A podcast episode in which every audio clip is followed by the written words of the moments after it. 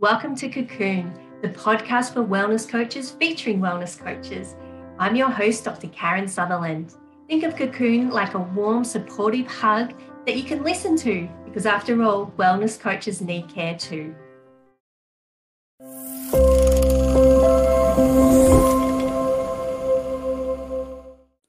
Welcome to the second episode of Kokoon.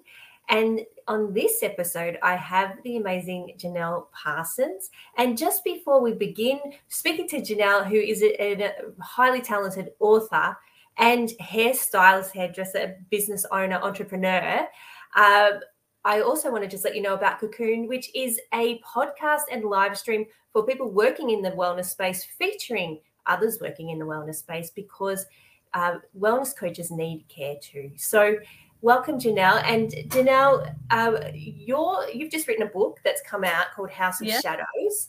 Mm-hmm. And it details your personal story about how you overcame generational abuse. So, firstly, tell us uh, what is generational abuse and how did you begin your journey as an author?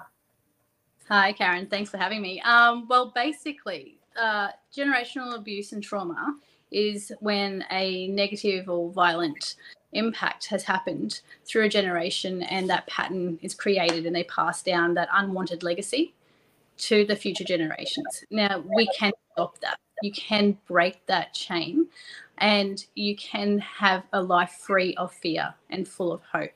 So, with my journey on creating my story, putting it on paper is now out there as House of Shadows, um, it started when I got to a point in my healing where I had done the work, and during that process, uh, not to feel just thrown into a system where you don't feel heard or seen or understood, and you get labeled a victim, or if you're the one that is doing the act, you you're just the perp. Like they, they people just pigeonhole you in boxes. That's what I found along my healing journey.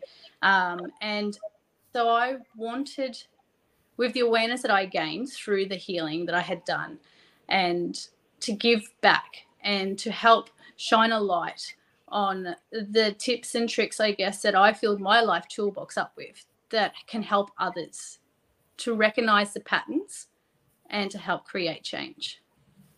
Yeah. And so you must have just thought I have to share this. So, and why why was a book? Why was a, a book the the mode that you decided to choose? Well, I guess like when you are in that dark place of where the pain is happening, and you sometimes you can't pick a phone up. If you're uh, trapped in a violent domestic violence situation, or if you're trying to heal to break the cycle of abuse and trauma, sometimes it's not safe to be mm-hmm. on a device, to be Googling. Sometimes you can't get access to some help or some advice or even just that small grain of hope that you need to take you sometimes from that landing going, you know what, this is not okay. I don't want this in my life. And I want to know how how do I make the first step? Because the first step's the most terrifying step to take. Yeah. So the reason I chose a book uh, for this is basically just from a learned experience. If I could just sit and have something land where I was at, no judgment, no one telling me what I should be doing, how I should go about doing something, uh, I could land and process the information and feel as though somebody else out there knows how I feel and I'm not alone. Yeah, and it's a deeply moving book. I've read it, and yeah, it's um, it, it, it's very raw in parts, but so real. And yeah, it's um, it's a really inspirational book, and that's also led you to opportunities now um, for speaking, you know, opportunities, and to actually become a change advocate in mm. in this particular area. And so while doing that, while running your business, being an author, doing all that side of things, how how do you keep your energy levels up? Because you're constantly giving and and trying to help others. So mm. what do you do to um to maintain that energy? This is something that took me a while to learn, to be honest, because I am naturally a giver. And when you are constantly giving, and in this platform of wellness as well, where people they need they're absorbing it if you're giving they're, they're taking um, and so for me in order to be able to keep being of service to others i keep a really clean diet i really look after my body and my mind and so i'm like i'm gluten free dairy free yeah. i'm yeah. free i don't i don't drink alcohol really at all uh, and i just try to really focus inwards and listen to what what are the needs of myself so i journal i meditate um, and i just have to get away and, and ground myself in those i guess when you're doing that peak performance where there's so much being asked of you i need to also give that same amount back to myself mm. Yeah, and it sort of leads on to my next question about just how do you actually soothe yourself? So, I mean, you've been through some really traumatic events, and mm. how did you learn to soothe yourself from from that? And how how can these, this sort of help others who have to sort of go through those really psychologically and emotionally challenging times? Mm, yeah it's hard. Like it, it is it's it's a process that you have to love yourself more than anything else basically. Mm. and for me what helped in that area is i had to disappear and go into nature. I had to ground myself to allow the outside environment to be silenced and to surrender to the elements. And it's just i've my dog i take my dog with me everywhere. She is like what's her name? A sasha. So she's a, a really big girl. She's an english bull mastiff but she's just like a cuddly teddy bear. And i think it's really important that whether you are a cat person a dog person or um, a bird person. I don't know, whatever form of animal that you love. oh, animals are such amazing therapy. Like it's when you feel isolated and you feel like you can't voice yourself. Um, journaling, journaling is so powerful. I think people really put too much pressure on themselves though with the journaling. And so to get back to your question with what works with me is putting what's going on in here down. So it's a process of releasing, like it's not trapped anymore. So moving my body, keeping myself aligned, and really focusing on that. Uh, that helps me to one recover from a high stress situation, feel safe, and just trust myself. It's mm. so important to trust yourself when you're on a healing journey. Yeah, and now that you're so you're really active working in this space um, after mm. you've written a book and you're going out and doing this advocacy what do you wish you knew at the beginning of this journey um, to better support you with what you're doing now?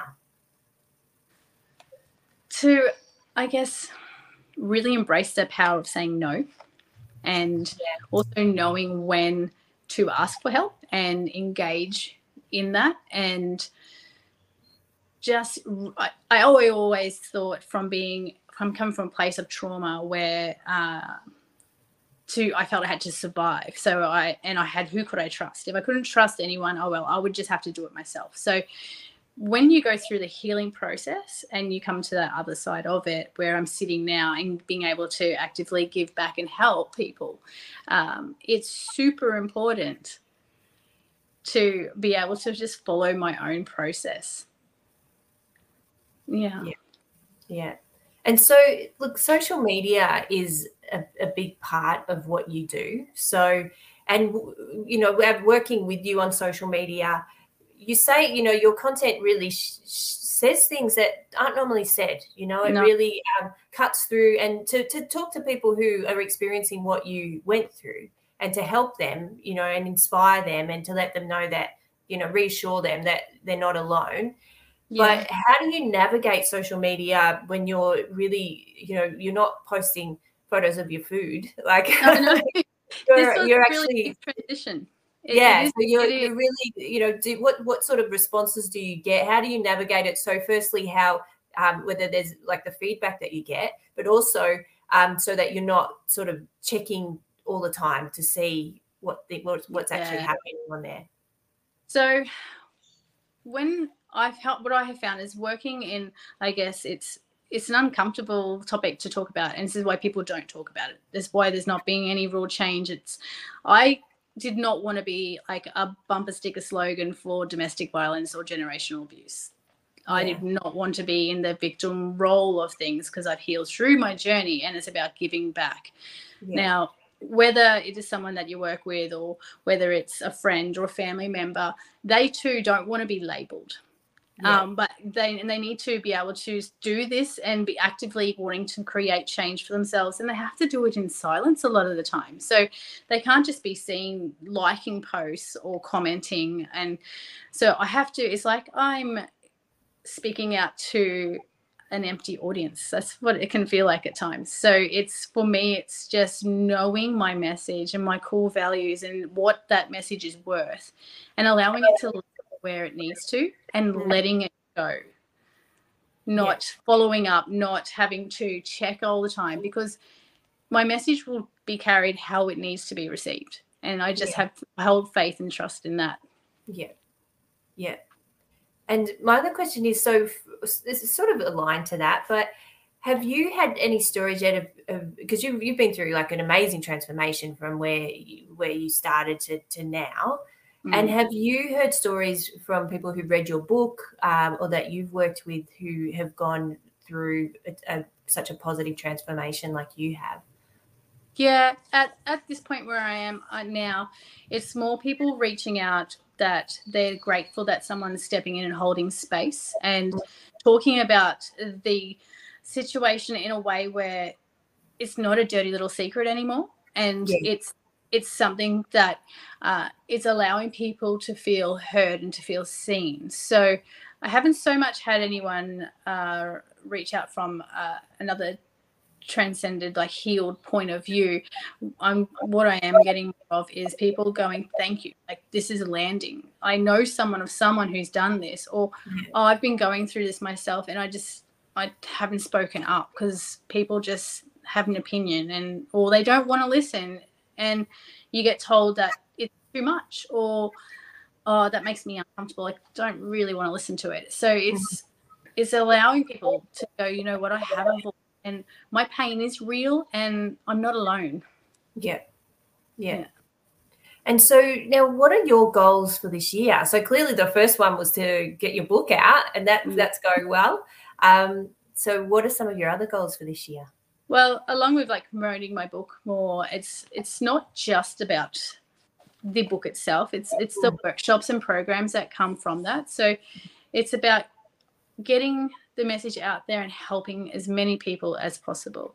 Uh, whether and I really want to get in with creating change with all sides of generational abuse yeah. and domestic violence. I don't believe that if I don't condone any actions that a perpetrator does. I do not. So just for the record, I don't condone it, obviously.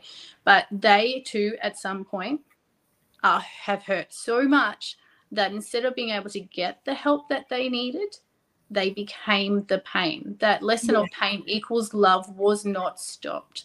Yeah. So I want to work with all of it because we're all in this. Totally. Yeah.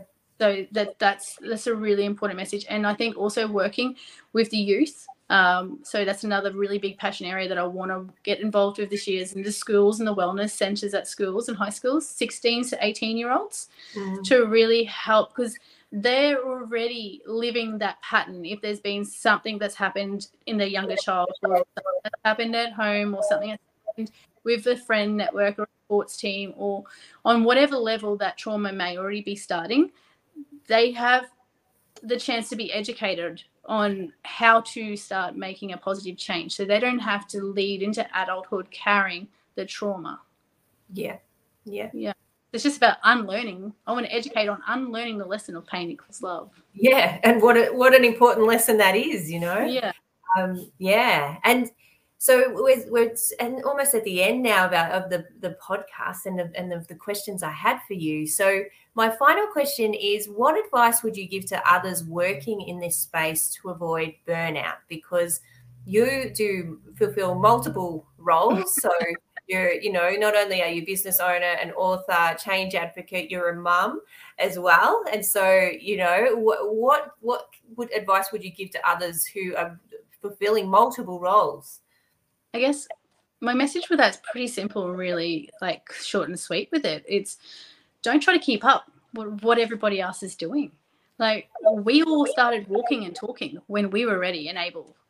So not getting involved in that pressure of the race of trying to beat each other, but slowing it down and being true to whatever message, whatever you are doing, just staying really true to that and doing it to the best of your ability and marching to your own drum. Mm. Yeah. Like, I think that's the most important thing. Go to your own pace. Absolutely. That's that's amazing advice. So thank you so much, Janelle. And that that concludes our second episode of Kokoon. So thank you so much for joining us because I know how busy you are. So, uh, so thank you for having me. Thank you. And and next week uh, we'll have another fabulous guest who will be announced later. So thanks for watching, everyone. Thanks for watching Kokoon, a podcast for people working in the wellness space, featuring people working in the wellness space. Thank you for listening to Kokoon. Join us next month when we hear more from wellness coaches on how to stay well in a profession of constant giving. After all, wellness coaches need care too. Thanks and see you next time.